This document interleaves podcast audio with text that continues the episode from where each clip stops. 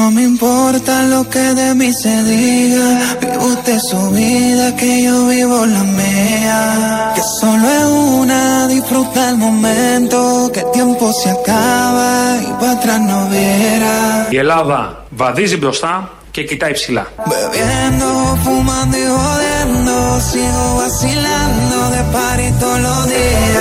Η Ελλάδα βαδίζει μπροστά και κοιτάει ψηλά. Εγώ τον έχω ψηλά.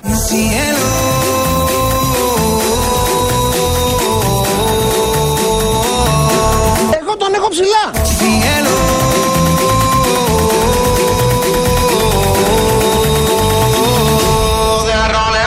Το οικονομικό επιτελείο διαθέτει ολοκληρωμένο σχέδιο. Μη μου το λες. Τι σου λέει, ρε. Κάθετε. Ολοκληρωμένο σχέδιο. Ω, μη μου το λες, ρε. Τι σου λέει, ρε. Στάσουνε. Για τη δημιουργία περισσότερου πλούτου. Όχι, μη μου το λες, ρε. Τι σου λέει,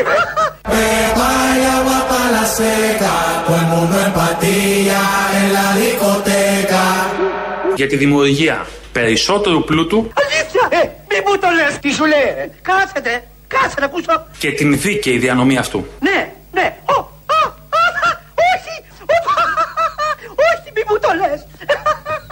Τι σου είπε, ρε.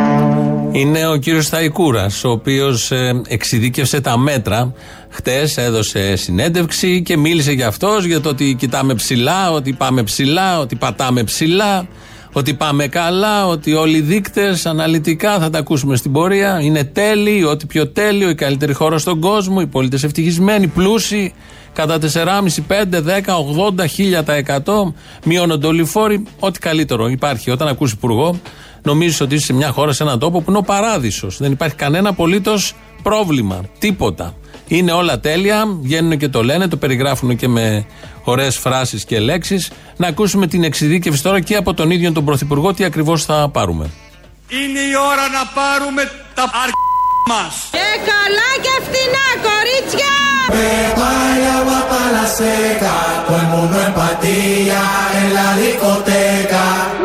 Είναι η ώρα να πάρουμε τα μας. Σε ευχαριστώ, Παναγία.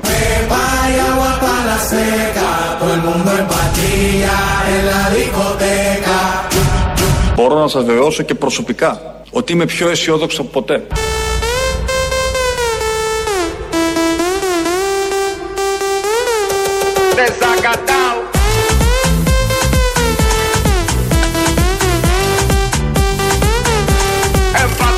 Μπορώ να σας βεβαιώσω και προσωπικά ότι είμαι πιο αισιόδοξο από ποτέ.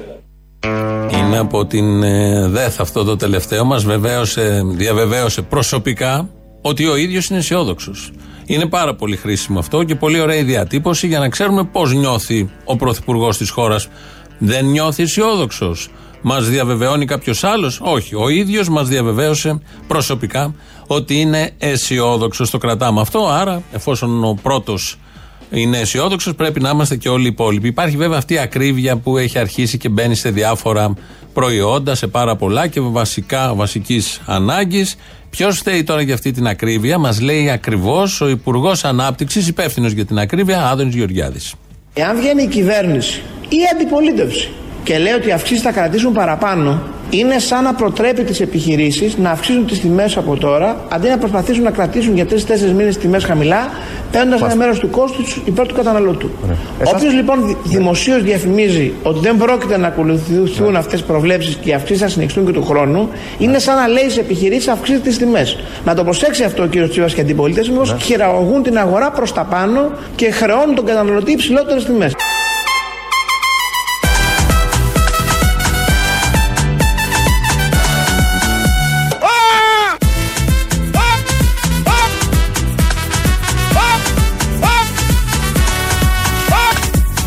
Boing.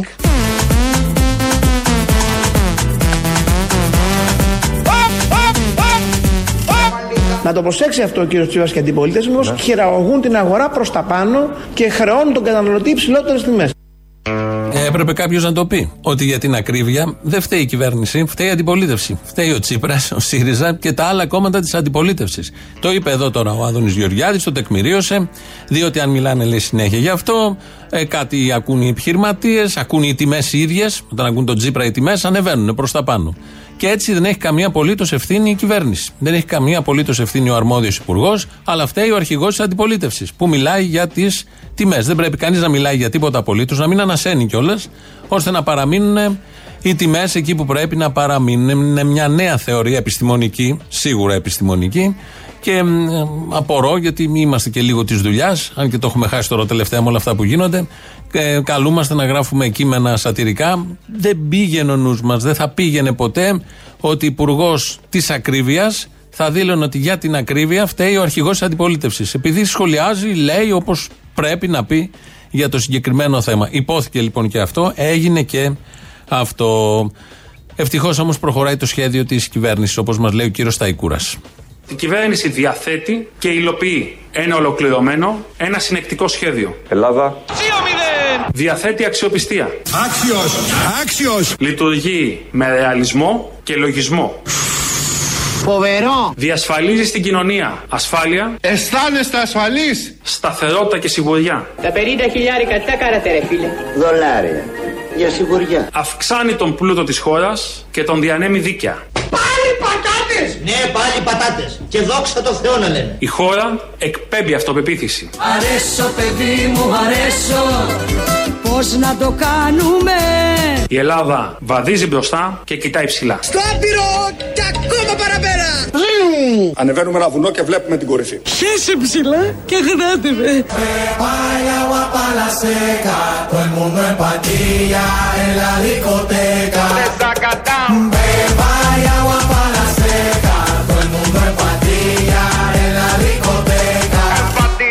Η κυβέρνηση διαθέτει και υλοποιεί ένα ολοκληρωμένο, ένα συνεκτικό σχέδιο. Μαλακίες. Εδώ είναι ο πατέρας Μητσοτάκη. Ο Κωνσταντίνος Μητσοτάκης, με αυτή την λέξη, η οποία κολλάει παντού, κυρίως όλα αυτά που λέγονται τις τελευταίες μέρες για την επιτυχία της Ελλάδας, για το ότι η Ελλάδα εκπέμπει αυτοπεποίθηση. Το εκπέμπει και αυτό, εκπέμπει και άλλα, αλλά αυτό διάλεξαν οι υπουργοί να πούνε. Αυτά λοιπόν με τα σχέδια, με τον πλούτο που θα μοιραστεί σε όλους, όπως μοιράζεται πάντα ο πλούτος σε όλες τις χώρες του δυτικού κόσμου, ξέρουμε πολύ καλά πώς μοιράζεται. 1% στο 99% και 99% στο 1%. Πολύ δίκαια μοιρασιά πραγματικά, αν υπάρχει πλούτος πραγματικός. Αν υπάρχει. Τώρα στον αγιασμό των σχολείων, χτες στην Κατερίνη πήγαν οι γονείς κατά του κορονοϊού, αντιεμβολιαστές και όλα τα υπόλοιπα. Προσπάθησαν να μπουν μέσα, δεν τους άφησαν εκεί γιατί το παιδάκι δεν φορούσε μάσκα, το έρμο το παιδάκι με τέτοιους γονείς, και γύρισαν οι γονείς και έκαναν τις καταγγελίες. Πριν λίγο ήρθαμε από το 15ο Δημοτικό Σχολείο Κατερίνης. Δεν μας επετράπη η είσοδος της χώρης μας διότι δεν είχαμε μάσκα και δεν κάναμε self-test. Δυστυχώς με λύπη το λέω, ραγίζει η καρδιά μου, γονείς έξω γεμάτοι μάσκες. Και αυτοί και στα παιδιά τους και φυσικά με τεστ στα παιδιά τους, υποστηρίζοντας όλα αυτά τα παράνομα, αντισυνταγματικά και σατανικά μέτρα που ήρθαν. Διαμαρτυρηθήκαμε έντονα στην υποδιευθύντρια, στο διευθυντή, σε όλους τους δασκάλους που ήταν εκεί πέρα. Η σύζυγός μου έκανε βίντεο, αλλά για κάποιον λόγο το βίντεο δεν εμφανίζεται. Αύριο θα κάνουμε καινούριο. Αύριο θα φέρουμε καινούριο βίντεο.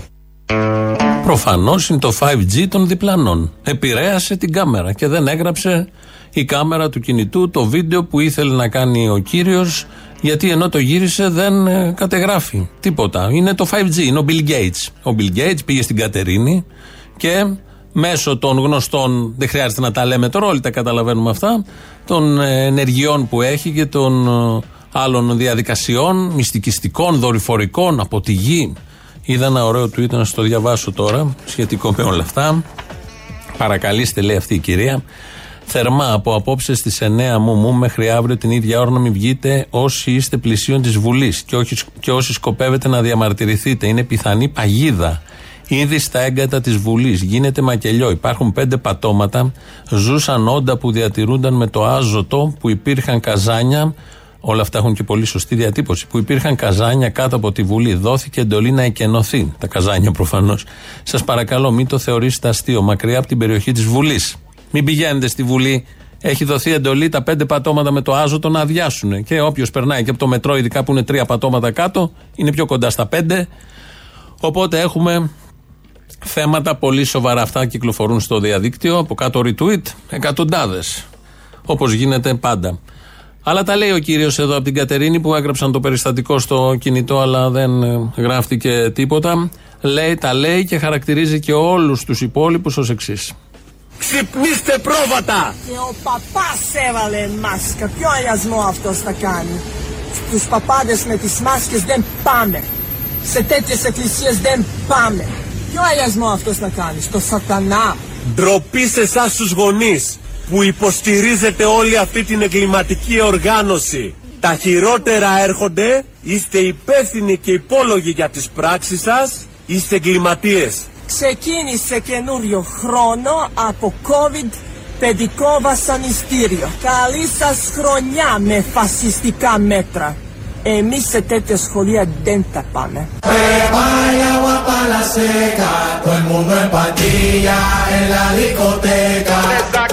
Ξυπνήστε πρόβατα!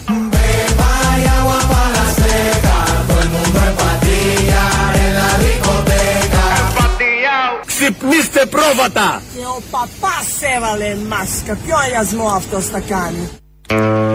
Εδώ είναι η σύζυγος, από ό,τι μπορώ να καταλάβω, λέει για τον παπά που έβαλε μάσκα, άρα δεν μπορεί να κάνει σωστό αγιασμό, είναι σατανικός αγιασμός, βεβαίως δεν ταιριάζει. Παπάς, μάσκα και αγιασμός και σταυρός. Όμως το αμύντεο, πολύ παραπάνω στη Φλόρινα, υπάρχει ένα βίντεο, το έχουμε ανεβάσει και στο ελληνοφρένια.net.gr από χτες. Είναι ο Αρχιμανδρίτης εκεί, πήγε να κάνει στο ΓΕΛ, στο σχολείο του αμυντέου αγιασμό. Είναι οι παράγοντες του τόπου με κοστούμια εκεί, χωρίς μάσκα. Καμαρώνουνε, φυλάνε σταυρό. Πάει κάποια στιγμή να πάει το σταυρό μας με το βασιλικό προς τα παιδάκια που είναι από κάτω. Του φωνάζει η διευθύντρια. Βρήκε το θάρρος, η ηρωίδα αυτή, και του λέει: μην πλησιάζετε, φορέστε μάσκα. Και μάλιστα του απαγόρευσε και την είσοδο στις τάξεις. Όλο αυτό έβγαλε εκτός αυτού τον ιερέα εκεί. Πως τόλμησε κάποια να θέσει τέτοιο θέμα και της απάντησε ως εξής.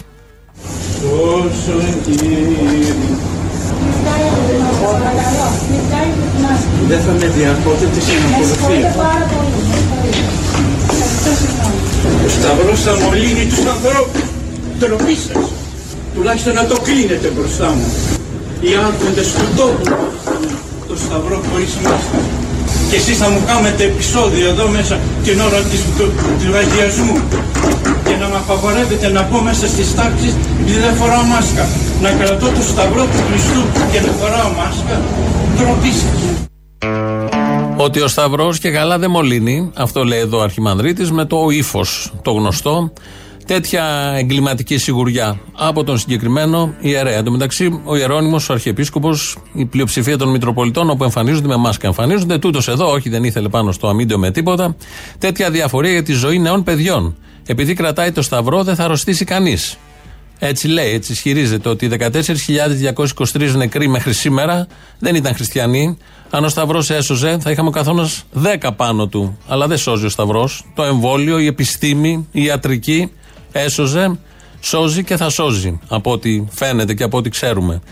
Θρησκοληψία, καθυστέρηση, αναχρονισμός, σκοταδισμός, μαυρίλα και μίζερη ζωή. Όλα μαζί από τον συγκεκριμένο ιερέα, που δεν είναι μόνος βεβαίως, και βρήκε και το κοινό από κάτω και στους παράγοντες και στους γονείς, φαντάζομαι. Σοκαρίστηκε ο ίδιος ο Αρχιμανδρίτης που μια γυναικεία φωνή, η διευθύντρια του Λυκείου, είπε το αυτονόητο, να φορέσει μάσκα δηλαδή όπως όλοι, γιατί απέναντι είχε νέα παιδιά, πολύ πιθανόν και ανεμβολίαστα.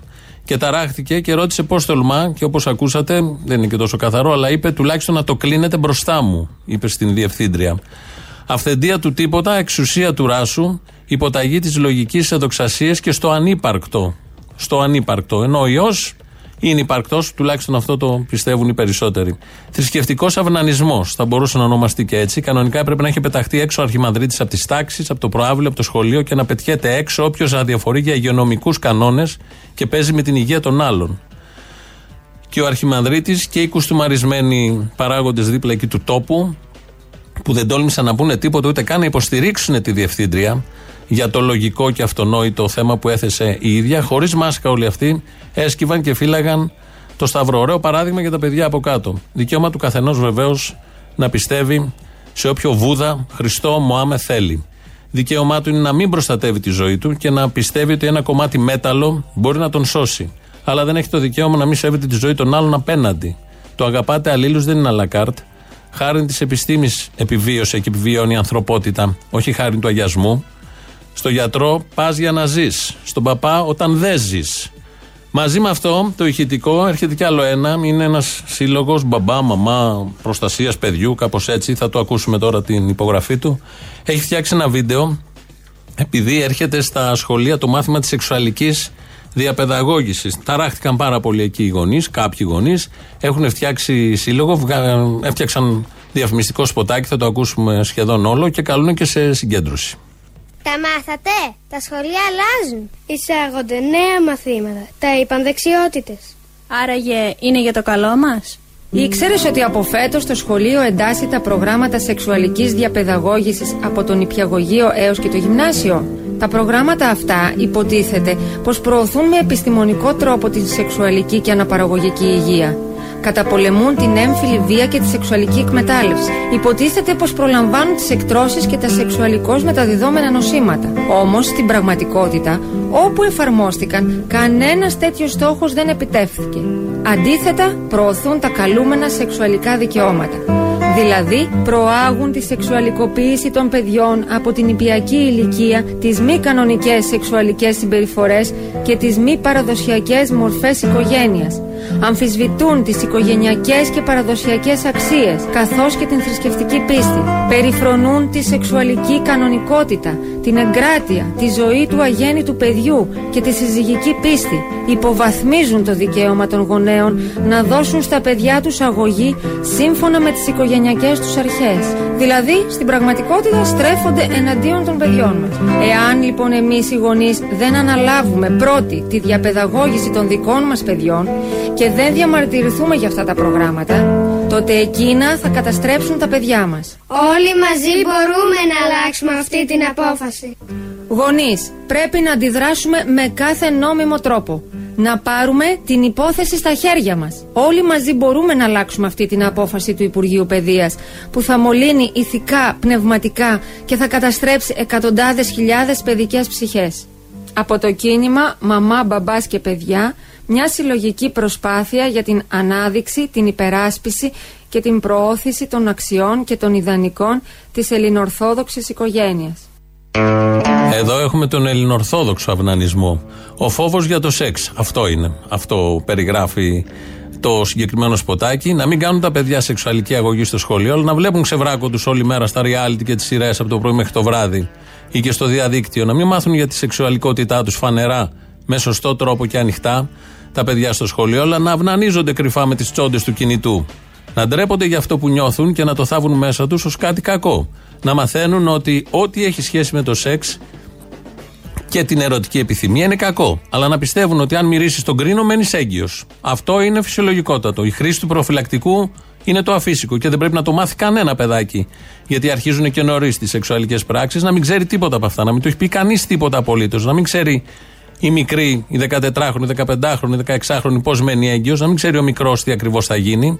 Πόση καθυστέρηση κρύβει αυτή η ανακοίνωση, αυτό το σποτάκι, πόση δυστυχία, πόση υποκρισία, πόση στέρηση σε αυτούς που το έγραψαν και είχαν και την ιδέα να το κάνουν σποτάκι, πόσο φόβο για την ευτυχία, πόσο φοβισμένα παιδιά θα μεγαλώσουν αυτοί οι άνθρωποι, αυτοί και άλλοι που πιστεύουν όλα αυτά, με πόσες φοβίες γεμίζουν τους νέους ανθρώπους. Θέλουν να κάνουν τα παιδιά σαν τα μούτρα τους, καθυστερημένα, φοβισμένα, ενοχικά και δυστυχισμένα.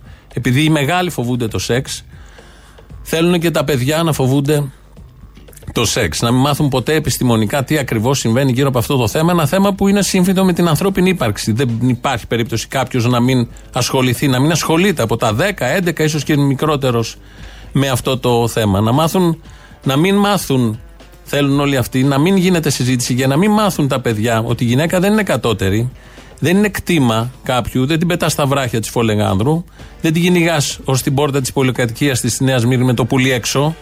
Όλα αυτά δεν πρέπει να τα συζητάμε, δεν πρέπει να μάθει ο νέος, ειδικά το αγόρι, πώς θα μεγαλώνει, γιατί στις ελληνορθόδοξες παραδόσεις είναι ο πατριαρχισμός, η πατριαρχία, ο αυταρχισμός, η ιδιοκτησιακή κατάσταση της γυναίκας, το να νιώθει κάτι παραπάνω ο άντρας και να μπορεί να κάνει οτιδήποτε θέλει στην γυναίκα.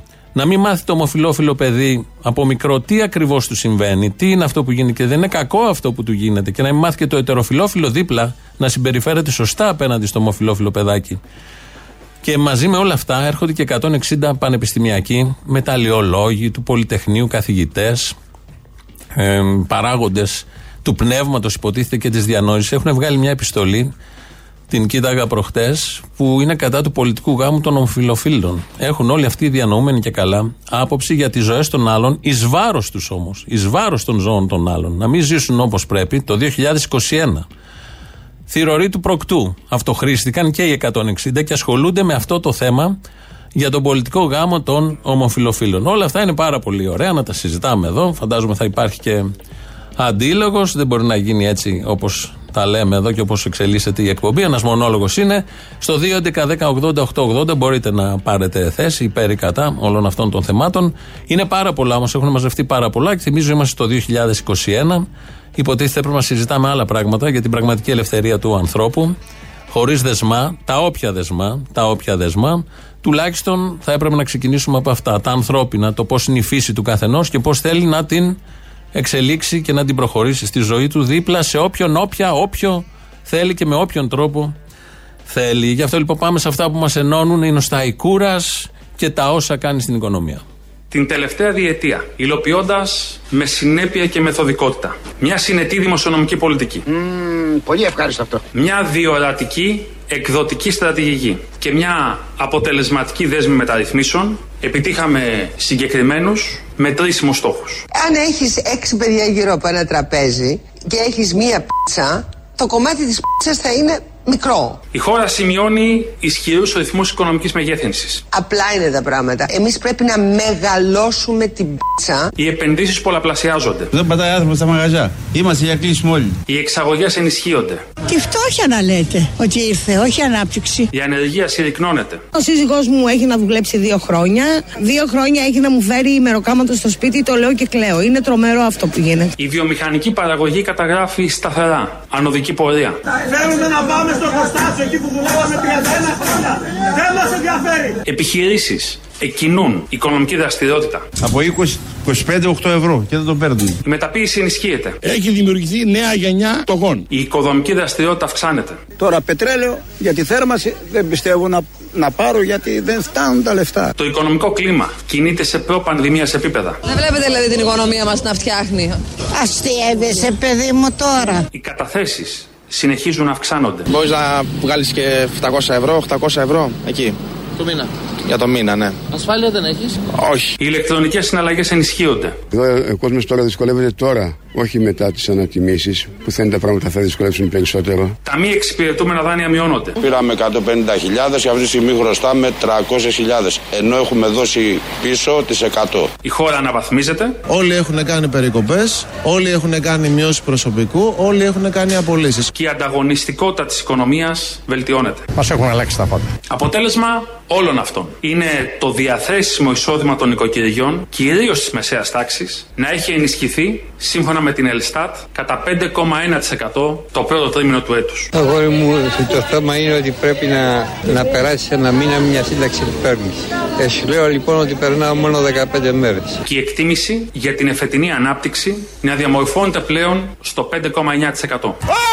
Πρόκειται για ισχυρή ανάκαμψη.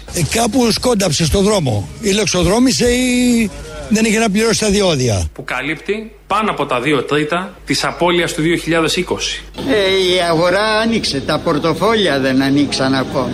Αυτό είναι το θέμα. Και είναι μια πρόβλεψη απολύτως ρεαλιστική, ίσως μάλιστα αποδειχθεί και πάλι συντηρητική με βάση τους πρόδρομους δείκτες οικονομίας. Όλα. Μας εφάγανε που να φάνε το πετσί τους. Και πρώτος ο Μητσοτάκης.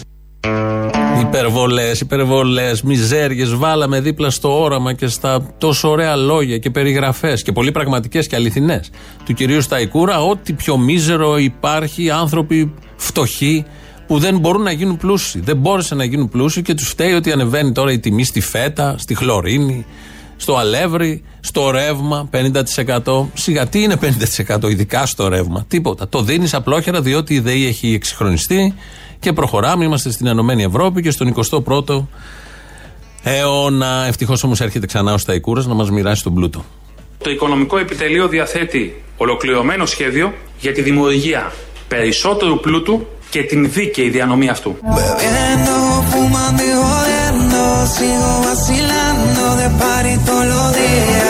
Περισσότερου πλούτου και την δίκαιη διανομή αυτού. Απλά είναι τα πράγματα. Εμείς πρέπει να μεγαλώσουμε την πίτσα.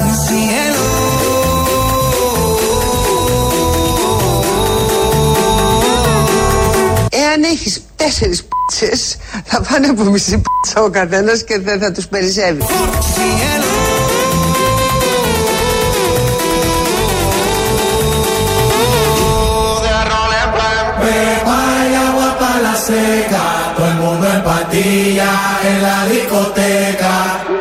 Μπορώ να σας βεβαιώσω και προσωπικά ότι είμαι πιο αισιόδοξος από ποτέ.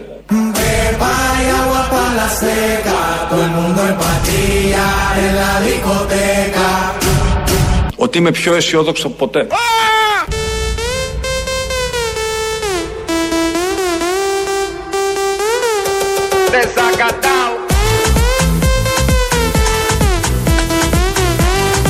Εδώ Ελληνοφρένεια, σε μονδέρνους ρυθμούς όπως ακούτε. 2-11-10-80-880 το τηλέφωνο επικοινωνίας. Μπορείτε να πάρετε, μιλήστε. Έχει ανοιχτά τα αυτιά του και την ψυχή του και την καρδιά του να σας ακούσει, να πείτε όλα αυτά τα ωραία. radio.papaki.parapolitica.gr. Βλέπω εδώ τα μηνύματα που στέλνετε. Είναι για τα εμβόλια τα περισσότερα. Μας διχάζει. Θα κάνουμε μια συνολική τοποθέτηση κάποια στιγμή, γιατί μας έχετε παρεξηγήσει για άλλη μια φορά. Δεν είχαμε τέτοιες προθέσεις. Επειδή λέμε ανόητο έναν, δεν λέμε ανόητους όλους. Και δεν ξέρω όταν λέμε τον έναν, γιατί όλοι εσείς που πιστεύετε το ίδιο νομίζετε ότι αφορά και εσάς. Ψάξτε το λίγο πριν το αναλύσουμε, συζητήσουμε σε επόμενες εκπομπές, γιατί νομίζω σήμερα δεν θα προλάβουμε. Στο το επίσημο site του ομίλου Ελληνοφρένια είναι το ελληνοφρένια.net.gr. Εκεί μας ακούτε τώρα live μετά ηχογραφημένους. Στο YouTube είμαστε στο official Ελληνοφρένια. Από κάτω έχει και σχόλιο να κάνετε και εγγραφή. Στο Twitch επίσης μεταδιδόμαστε. Πρώτο μέρος του λαού, πάμε στις πρώτες διαφημίσεις. Αποστόλη. Γεια σου και σένα. Καλή σεζόν. Ο Γιάννης από τα βουνά της Πίντο. Λοιπόν, μια μαντινάδα για τον Θεοδωράκη, για σένα, για όλους τους αμετανόητους επαναστάτες κομμουνιστές. Μάλιστα. Λοιπόν, άκουμε προσεκτικά. Ο αντριωμένος, αν αστοχήσει μια φορά, πάλι αντριωμένος θα είναι. Μισή μαντινάδα, αλλά καλή. Πολύ νόημα. Πολύ νόημα.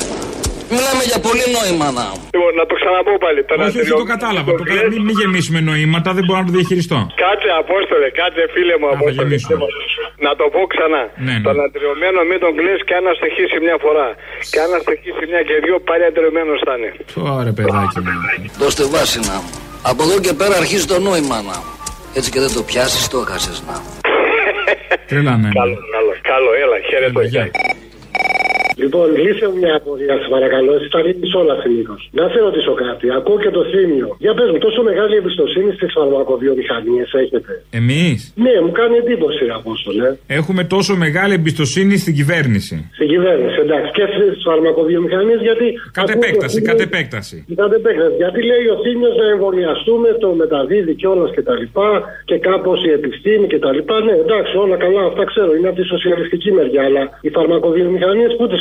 Πού να τις πάω? Δεν ξέρω, δεν τις βάζετε καθόλου στο κάδρο αυτές, ρε παιδί μου. Εσείς το έχετε κάνει τον πόλη? Εγώ άκου να δεις τι έγινε. Είμαι τώρα εδώ και μια μισή μέρα, αναρώνω από τον κορονοϊό. Βγήκα θετικός. Ναι. Και εχθές έπεσε ο πυρετός, μια μισή μέρα ήταν. Και είχα και εγώ το ερώτημα, να σου πω την αλήθεια, όταν είχα τον πυρετό, λέω μήπως δεν έκανα καλά και έπρεπε να το κάνω. Αλλά, εν πάση περιπτώσει, αλλά τελικά, να ορίστε, κολλάς και το περνάς στο πόδι. Οι άλλοι πεθαίνουν, είναι ηθοποιοί. Ναι, γεια.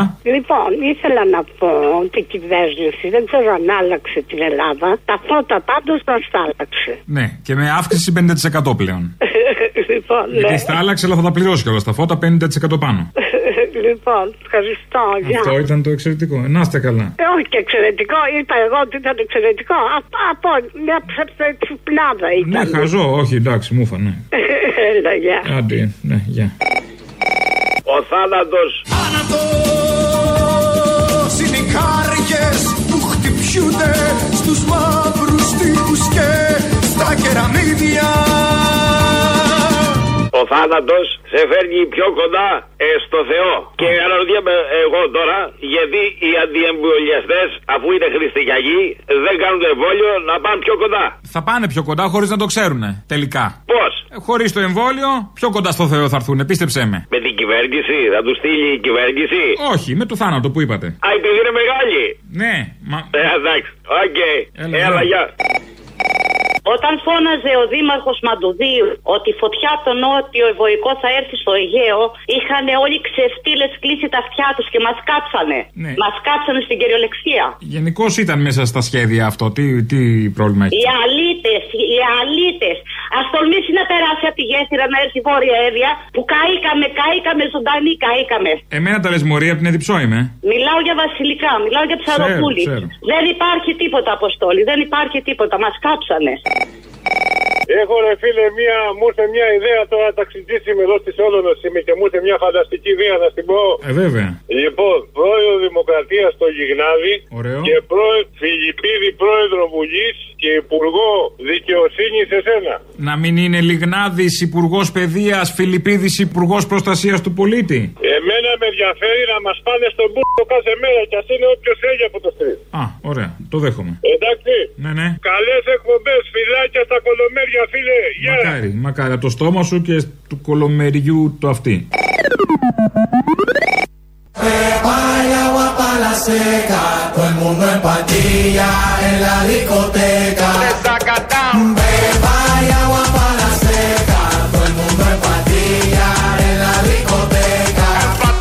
Μπορώ να σας βεβαιώσω και προσωπικά ότι είμαι πιο αισιόδοξο από ποτέ. Μπράβο!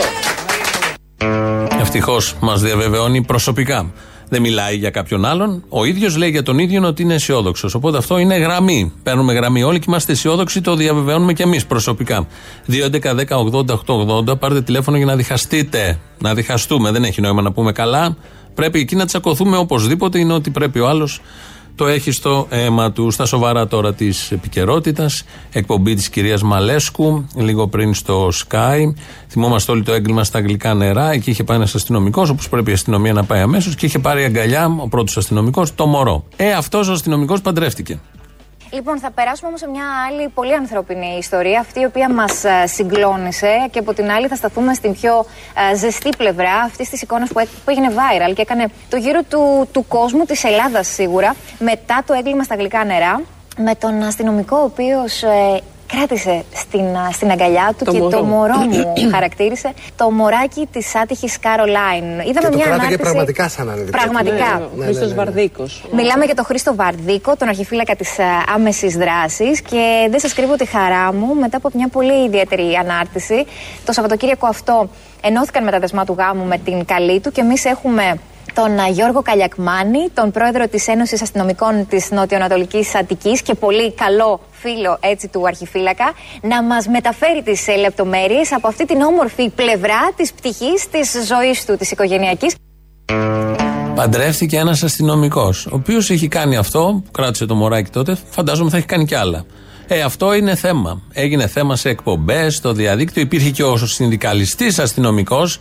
Δεν πάει στις πρωινές εκπομπές. Ο Καλλιακμάνης πάει μετά από το μεσημέρι και μετά. Για να σχολιάσουν το γάμο. Μπράβο στον άνθρωπο. Το γάμο ενός αστυνομικού που έκανε το τάδε. Αυτό λοιπόν πάντα ζήλευα αυτές τις συσκέψεις αυτών των εκπομπών για τη θεματολογία τους και τις ιδέες που είχαν ώστε να πάνε παραπέρα ένα θέμα δημοσιογραφικά πάντα. Πάμε στον κάμπο. Χθες ο Κυριάκος Μητσοτάκης, εκεί που έκανε περιοδεία, συναντήθηκε με τον Ντάλτον. Ήταν ένας ηλικιωμένος πάνω σε ένα άλογο, σταμάτησε και έγινε ο εξής διάλογος. Δεν μου λες τώρα πώς τον συνάντησες τον Μητσοτάκη. Εγώ ήμουνα με τα γελάτια εδώ. Εγώ μετά είμαι γνωστό, που σκότα πρόβατα εδώ παραπέρα και ούτε μία σχέση έχω με το έγκλημα, οι δουλοβλεψίες και τέτοιες. Και αυτός ο άνθρωπος αντίκρισε ένα κοπάδ γελάδια, 250 γελάδια, λοιπόν και σταμάτησε. Δεξά. Σταμάτησε όλες οι κούρσεις, τα πάντα να κατεβεί. Μέσα ρε, χάιντε.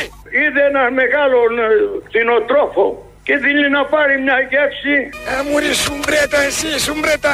Δεν ήξερε ότι ήσουν φίλος με τον πατέρα του. Ναι, δεν το ξέρε. Τον είχα φίλο τον πατέρα του.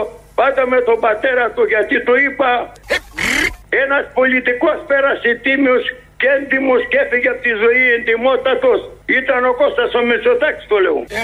Χαμένη λίγη. Εκεί τώρα οι συντοπίτες σας, κύριε Λέτσια, τι σας λένε που σας έχει μάθει ξαφνικά όλη η Ελλάδα από αυτό το ενσταντανέ με τον Πρωθυπουργό? Πώς το πας? Δεν σου χώσω καμιά συγγνώμη, κανένα φούσκο εσένα. Τι σας λένε οι συντοπίτες σας? Καλά σου, πώς το πες το ενσταντανέ? Οι συγχωριανοί. Η Φίβη, παιδάκι μου, τώρα που τα κάνεις λερά, τα έχω πιάσει όλα ξυπροπρότη. Όλα τα κατάλαβα. Στον Πούγαρτο τα έχω πάρει. Όλα. Τι σου λένε οι πατριώτες που δεν στο Μητσοτάκη? Ένα κούτρο πλονζέ. Έτσι σου λένε. Στο καφενείο πήγες μετά? Ναι, ξέρεις το βράσμα και του ήμουνα στο ταβέρνα.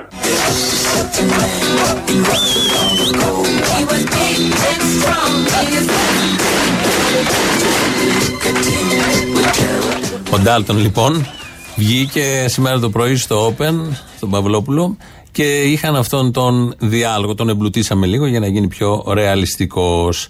Αυτά τα πάρα πολύ ωραία, όπως ακούσατε, ο Ντάλτον στον κάμπο θεωρούσε πιο έντιμο πολιτικό που πέρασε από αυτόν τον τόπο, τον Κωνσταντίνο Μητσοτάκη, ήταν και φίλος, όλα τυχαία. Έπεσε πάνω εκεί ο γιος του πιο έντιμου πολιτικού, ο πρωθυπουργός μας, πάνω σε αυτόν τον τύπο κατά τύχη. Στον κάμπο τον ατέλειωτο, ένα άλογο ερχόταν εκείνη την ώρα που πέρναγε ο Κυριάκος Μητσοτάκης με την αυτοκινητοπομπή και έτυχε να είναι αυτός. Ο θαυμαστής του πατέρα, μάλιστα να τον θεωρεί τον πιο έντιμο πολιτικό που έχει περάσει από αυτόν τον τόπο. Είναι κάτι συμπτώσεις μερικές φορές, πραγματικά πέφτεις από τα σύννεφα, αλλά ως τώρα μέρος δεύτερον.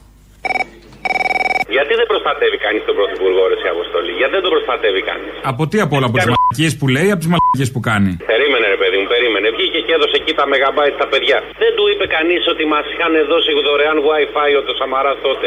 Εγώ σήμερα μπορώ να του υποσχεθώ ότι θα έχουμε στην Ελλάδα δωρεάν ασύρματο WiFi ίντερνετ σε όλη την Ελλάδα σε ένα χρόνο. Τέλειωσε εκείνο το WiFi το δωρεάν.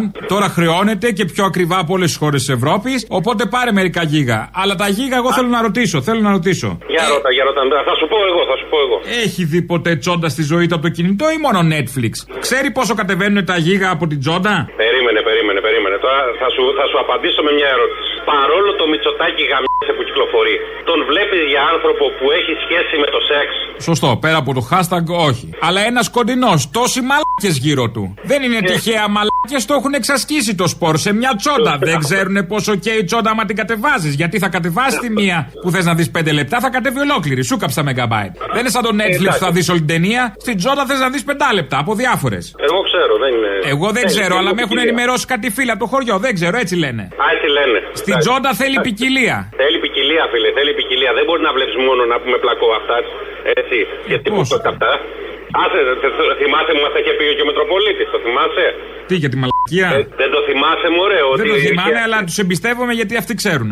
Είχε πει, ναι, είχε πει τότε, σε είχα πάρει και τότε τηλέφωνο. Είχε πει ότι από την παράχρηση του ανθρωπίνου σώματος αυξήθηκε ο καρκίνος του στόματος κατά 80%. Α, ναι. Εντάξει, ξέρουν οι παπάδες. Ξέρουν. Δεν μας έχουν στείλει ένα βίντεο όμως να δούμε. Δεν μας έχουν στείλει να μας πούνε ότι αυτό απαγορεύεται. Ξέρεις, πεολυχία κάνει κακό στην υγεία. Έτσι. Η αιωδιολυχία δεν κάνει κακό στην υγεία. Κάντε το. Όχι, κάνει. Όχι, μισό λεπτάκι. Δες και το Μάικλ Ντάγκλας και αυτό κάνει κακό. Σωστά. Πάντως, αν κάνει όντως κακό στην υγεία, να μας πούνε να χτυπήσουμε ένα τατουάζ. Η πίπα κάνει κακό στο περιβάλλον, στην υγεία, ας πούμε, πάνω στη τζουτσού, ας πούμε. Έτσι θα αφήσουμε άνεργη όλη την κυβέρνηση από λόγια. Την πίπα την έχουν πάει επάγγελμα. Ναι, αλλά πρέπει να ενημερωθεί ο κόσμος, φίλε. Όχι μόνο κορονοϊός. Σωστό. Κορονοϊός, το που βάλεις κι εσύ. Κορονοϊός. Ακούτε? Γεια σας και χαρά σας από την όμορφη χωριστή Δράμα. Τα φιλιά μου στη χωριστή της Δράμας. Την αγάπη μου, την κούκλα μου θα πεις. Όπως στη Θεσσαλονίκη. Άι, μωρή, λέγε τι θες. Λειτουργεί το μετρό της Θεσσαλονίκης. Ένα μήνα δωρεάν θα πηγαίνουμε. Ναι, πάνω στις γραμμές φαντάζομαι. Μόνοι σας. Εννοείται. Πάνω στις γραμμές, πάνω στα αρχαία, όπου δεν υπάρχει κανένα πρόβλημα. Θέλω να πω συγχαρητήρια στα παιδιά από τα λιπάσματα, από τα προσωπικά λιπάσματα Καβάλας. Τις δουλειές μας θέλουμε, δεν θέλουμε ο ΕΕ. Θέλουμε να πάμε στο εργοστάσιο εκεί που δουλεύουμε.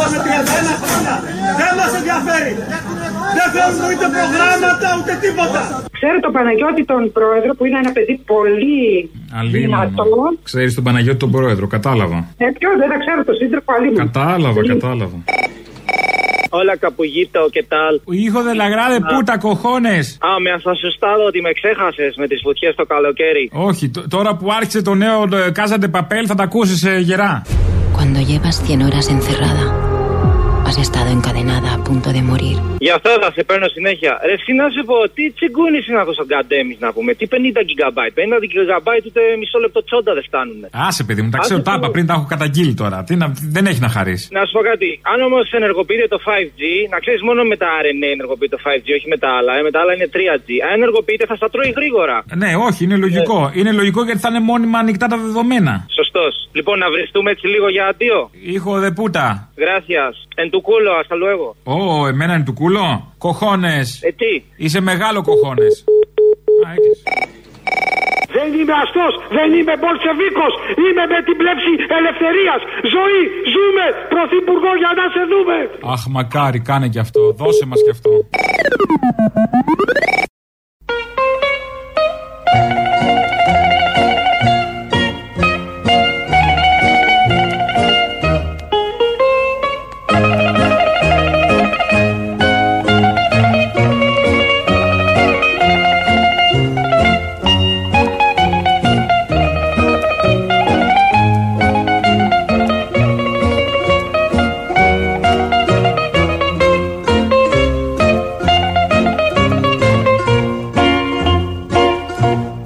Θέλησα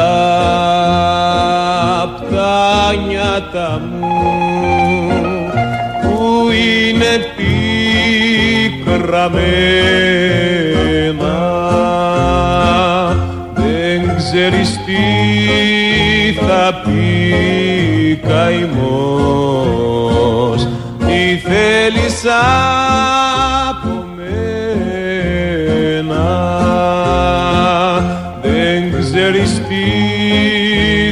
πει καημός. Τι θέλεις από μένα,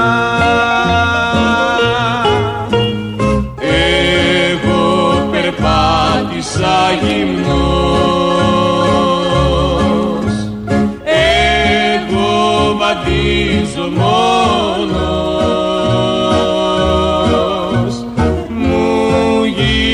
Ρούχος παραγμός και σπίτι μου ο πόνος μου γίνε. Πριν 20 χρόνια έφυγε από τη ζωή ο Στέλιος Καζαντζίδης. Αν σήμερα, 14 Σεπτεμβρίου του 2001, έδωσε ένα τραγούδι βεβαίως του Μίκη Θεοδωράκη, στίχη Δημήτρης Χριστοδούλου. Είπαμε να θυμηθούμε λίγο αυτή την τόσο καθαρή φωνή που έχει αφήσει τραγούδια τεράστια πίσω του. Πάμε στο τρίτο μέρος του λαού, μέσω μετά μαγκαζίνο, τα υπόλοιπα θα τα πούμε αύριο. Γεια σας. Αποστολή. Παρακαλώ. Τι κάνεις? Δεν μπορώ να πω, τι θες? Θέλω να σε ενημερώσω για κάτι. Θέλω να σημειώσεις το ημερολογιό σου μια ημερομηνία. Τι θα γίνει? Ώρα. Ναι. Θα σου πω αμέσως. Ώρα και μέρος είναι 20 Σεπτεμβρίου, 5 το απόγευμα, στο Υπουργείο Παιδείας. Τι έχουμε? Αν το διαβάζω, ανακοίνωση. Πανηγύρια, πανηγύρια για το νέο σύστημα, τέλεια. Βρήκα το πέλα μου με τα μάτια σου, αυτά τα μάτια σου, αυτά τα μάτια σου. Άκου. Τα ορθόδοξα χριστιανικά σωματεία των Αθηνών, μαζί με το πανελλήνιο κίνημα Μαμά, Μπαμπάς και Παιδιά, το οποίο έχει στόχο την ανάδειξη, την υπεράσπιση και την προώθηση των αξιών και των ιδανικών της ελληνοορθόδοξης οικογένειας. Να συνεχίσω. Η Πετριά ετοιμάζεται. Για πες. Να συνεχίσω. Περίμενα οικογένειας. Με αφορμή την επιβολή από το Υπουργείο Παιδείας του μαθήματος της ολοκληρωμένης ή συμπεριληπτικής σεξουαλικής διαπαιδαγώγησης στα σχολεία από την ηλικιακή ηλικία, καλεί όλους τους γονείς εκπαιδευτικούς κτλ. Σωστό, γιατί είναι καλύτερο αυτά τα παιδιά να τα μαθαίνουν από το σπίτι. Γιατί όπως ξέρουμε υπάρχει μεγάλη σεξουαλική υγεία στα σπίτια. Να μάθει ότι ο μπαμπάς μπορεί να ρίχνει καμιά χαστούκα στη μάνα, δεν τρέχει τίποτα. Τον κρίνω επίσης. Ναι, δεν κρίνω. Μισό λεπτό, εγώ δεν κρίνω. Εντάξει. Είμαι όμικρον, σε παρακαλώ. Λοιπόν, αυτά ήθελα να σε ενημερώσω. Μην κλείσεις τίποτα για εκείνη τη μέρα, εντάξει. Θα το έχω ελεύθερο, ναι. Καλησπέρα. Χαίρετε της εσπέρας. Όχι για σένα, ρε μαλάκα, για τη δασκαλίτσα. Άκουσα που με ανέφερε προχτές. Θα αρχίσω να σε βρίζω σαν τον Οκρατή που έχει τη γουρούνα. Δεν ξέρω το όνομα του ανθρώπου. Θα αρχίσω να σε βρίζω. Αυτό. Εγώ δηλαδή πού κατούρισα, στο πηγάδι? Εσένα σου λέω συνέχεια, βρε καθήκη. Και καλά λόγια σου λέω και σου λέω ότι σε αγαπάω και σου λέω ότι θα σου καθόμουν, να δεν σου κόπη τόσα.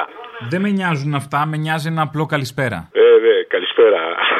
Να σου πω, φιλαράκι, μετά από ένα υπέροχο τετραήμερο, πενταήμερο, πάνω στα ελληνικά βουνά, παρακολουθώντας το ράλι των Θεών. Όπου μια στροφάρα, ένα Γιώργης! Το πρώτο πράγμα που έκανα γυρνώντας στην Αθήνα είναι να πάρω το φιλαράκι μου, να του πω ότι πέρασα υπέροχα και ότι σ' αγαπάω και δεν θα σου πω μαλακίες σήμερα γιατί με ξέρεις. Είμαι καλό παιδί και ευχαριστημένο. Πώς γίνεται να μην μου πεις μαλακίες, δεν περνάει από το μυαλό μου αυτό. Αγάπη μου, έχει ρεμίσει το μυαλό μου, δεν με έχει φορτώσει τίποτα. Έχω, ξέρεις, είμαι σε κατάσταση ρουμπάνα και είμαι κομπλέ. Ωστόσο, υπέθετα ότι είναι μονόδρομος η μαλακία για σένα. Τέλος πάντων, με εκπλήσεις καθημερινά. Φιλαράκι, και θα συνεχίσω, να το ξέρεις. Ο άλλος, αν και εργάτης, ψήφισε 30 χρόνια Νέα Δημοκρατία. 30 χρόνια Νέα Δημοκρατία ψηφίσαμε! Για τη Νέα Δημοκρατία σας! Αυτό το θέμα δεν κοίταξε. Εντάξει, όλα τα άλλα συμφωνούμε όλοι, αλλά λίγο αυτό το θεματάκι, αν είχε προσέξει, ίσως ήταν αλλιώς τα πράγματα. Έβλεπε τους άλλους να απολύονται. Έβλεπε τους άλλους να κλείνουν τα μαγαζιά τους. Έβλεπε τα παιδιά των άλλων να φεύγουν μετανάστες στο εξωτερικό. Πότε είδε ότι μας καταστρέψανε και μας καταστρέφουν ακόμη? Όταν απολύθηκε ο ίδιος. Τώρα είναι λίγο αργά, βέβαια. Ναι. Μακριά από τον κόλο μας και όπου να είναι. Τέτοιος λαός είμαστε. Μην είσαι κακιά. Κακιά είμαι. Θα μου λύσεις μια απορία. Να σου λύσω. Εμείς οι οδηγοί ταξί πρέπει να κάνουμε rapid test μια φορά την εβδομάδα γιατί έρχομαι σε επαφή με κόσμο. Ισχύει. Τα μπουρδέλα που τα έχει ανοίξει. Ναι. Γιατί δεν κάνουν rapid test για να πάνε εκεί πέρα? Πάνε μόνο εμβολιασμένοι. Αυτό που έχεις γνώση για τα μπουρδέλα τι γίνεται ακριβώς, να το δεις λίγο. Έχει πάρει μέτρο 10 λεπτά και έφυγε. Ξεπέτα. Καλά, γιατί μισό λεπτάκι. Στα μέσα μαζικής μεταφοράς που είναι επίσης μπουρδέλα. Εκεί γιατί δεν κολλάει? Ακριβώς. Θα χρηστώ στο 1.30 δεν κολλάς. Όρθιος στο 1.70 κολλάς. Καλά, το Σάββατο, χτες το βράδυ που βγήκα έξω με το ταξί για δουλειά, γίνεται της μουρλής στο πανηγύρι στα μπαράκια. Έτσι. Όλοι ο ένας πάνω στον άλλο. Ναι, δεν κολλάνε αυτά. Άμα κρατάνε τα μέτρα, δεν κολλάνε. Άμα ήταν καθιστή, δεν κολλάνε. Και πάνω στον άλλο να είναι. Γενικώς πάει πολύ καλά το θέμα. Πάει πολύ καλά. 14.000 νεκροί στη βάρδια του Μητσοτάκη. Πολύ καλά πάει. Ακριβώς.